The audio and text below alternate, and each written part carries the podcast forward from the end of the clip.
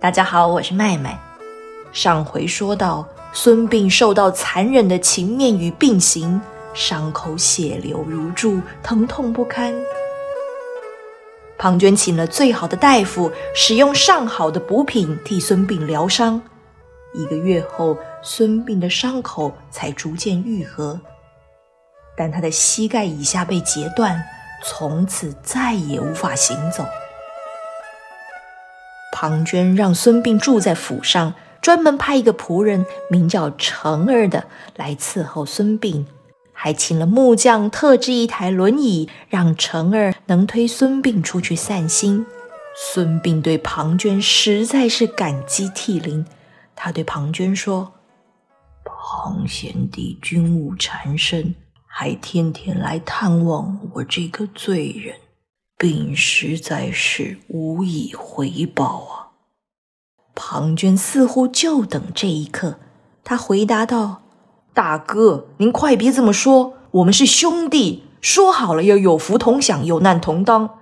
弟弟，我就希望哥哥能赶快好起来。唉。”我就是不够聪明，才没能得到鬼谷先生传授《孙子兵法》。若是兄长愿意教我，那弟弟此生就再无遗憾了。孙膑想起鬼谷子要他发誓绝不将《孙子兵法》外传，但今非昔比，与其让兵书和他残废的身体一起被埋进土里，不如让庞涓传承下去。还能借此报答庞涓照顾他的恩情，想想便答应了。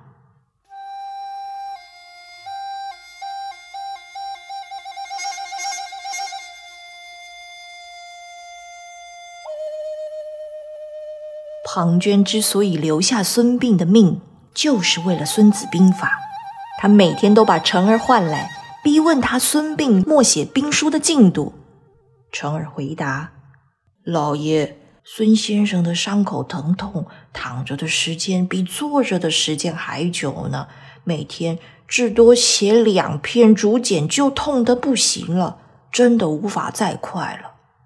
庞涓一听大怒：“没用的家伙，进度如此缓慢，什么时候才能完成？一个月内，我要是再看不到兵书，就把你赶出去。”成儿平白受一顿骂。心里头很委屈，他不懂庞涓老爷对孙先生一向很体贴，为什么唯独对写书这件事这么急呢？庞涓还想再骂，突然管家匆匆跑进来，神色紧张地说：“老爷不好！”庞涓挥了挥手，叫成儿退下。成儿没走多远，就听见有人在书房和老爷大声争吵，还提到孙膑的名字。成儿不禁放慢脚步，原来那人就是曾经假扮成齐国商人的丁乙。庞涓给了他一笔钱，让他悄悄离开魏国，但是为了陷害孙膑，不得不让丁乙担一个奸细的罪名。这和庞涓之前说好的完全不同。丁乙是在大街上看到自己被通缉的画像，才晓得他变成了罪犯。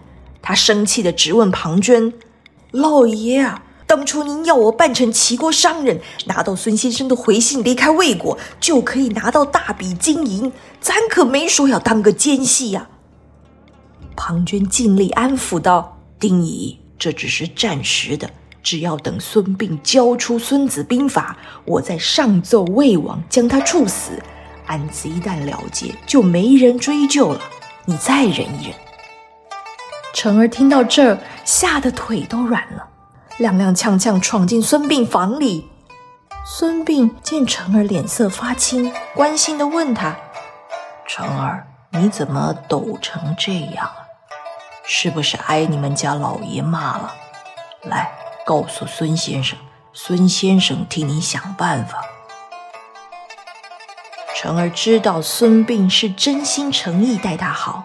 他受不了内心的煎熬，就把刚才听到的话全部都说出来。孙膑的脑袋简直像炸开似的，喃喃自语地说：“庞涓要害我，不可能啊！”成儿啜泣着说：“孙先生，我听得真真的，老爷说，一旦拿到兵书，就要上奏大王将您处死啊！要是您再不想想办法救救自个儿，臣儿怕您，怕您真的会遭遇不测啊！孙膑将事情前前后后仔细回想了一遍，许多原本不合情理的地方全都串起来了。孙膑又想起下山之前，鬼谷师傅再三对他叮咛。防人之心不可无，他不禁流下泪来。啊，原来师傅早就料到我有这场劫难，我却没能躲过人心，竟能阴险至此啊！为了名利，为了兵书，要狠心对兄弟下手。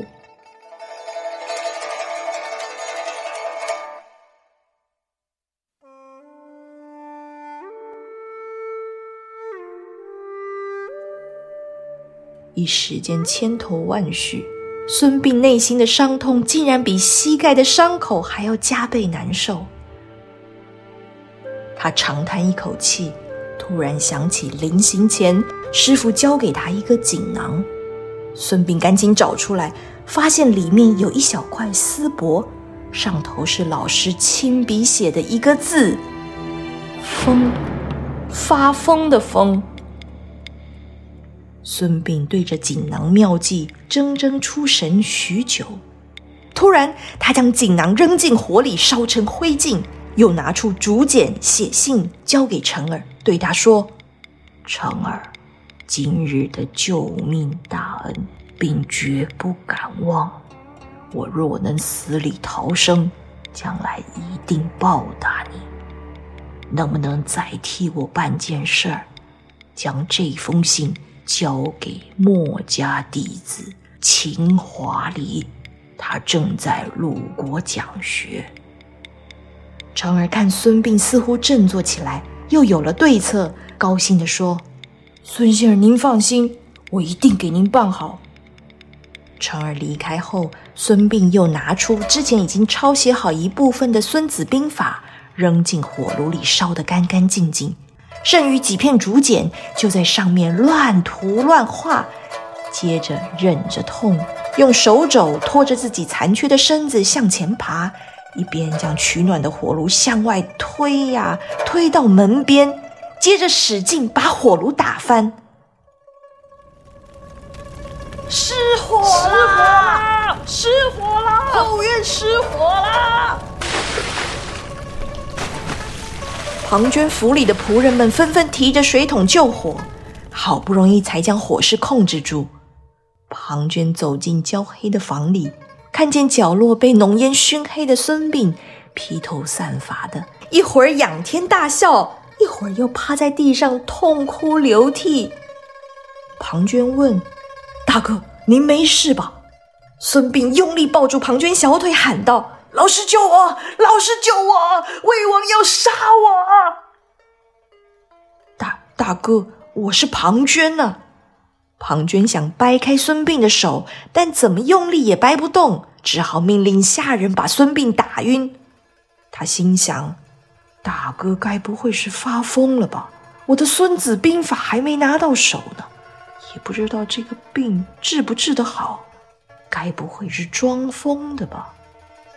因为心里怀疑，庞涓就吩咐下人把孙膑抬到猪圈去，还派人暗中观察他的一举一动。孙膑醒来之后，发现自己身在臭不可闻的猪窝里，当下就明白庞涓是故意要试探他。于是孙膑变本加厉的闹，把猪粪揉成一团一团，到处乱扔。还把猪仔们当成天兵天将，使唤过来吆喝过去，整个猪圈骚动不堪。庞涓又派人端好酒好菜给孙膑吃，孙膑满眼血丝，面孔狰狞的骂道：“好你个魏王啊！别以为我孙膑是傻瓜，想拿毒酒害我！我呸！”孙膑随手一挥，就将香喷喷的韭菜通通打翻在地上，然后挖了地上的烂泥放进嘴巴里，嚼得津津有味。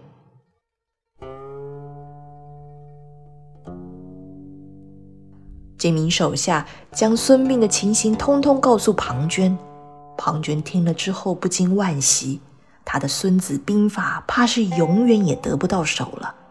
但是孙膑发疯，庞涓也从此少了个对手，因此他对孙膑的行动也就不那么在意，只是暂时还找不到理由杀他，就把他安顿在猪圈旁摆放杂物的仓库，命令成儿继续照顾他。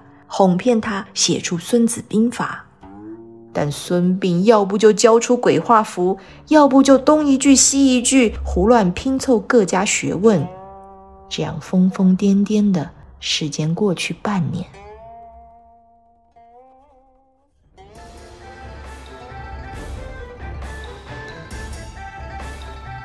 这一天，齐国客卿淳于髡代表着齐国，为了表示友好。押送了几车上好的名茶，要献给魏王。魏惠王欣喜地收下来自齐国的厚礼，还设宴款待淳于髡一行人。齐国的随行人员中，有一位不起眼的仆从，竟然是墨家巨子秦华离假扮的。原来秦华离收到孙膑求救的书信后，便立刻去拜访齐国大将军田忌。田忌知道齐威王求贤若渴，便禀告齐王，筹划了一场秘密救援孙膑的行动。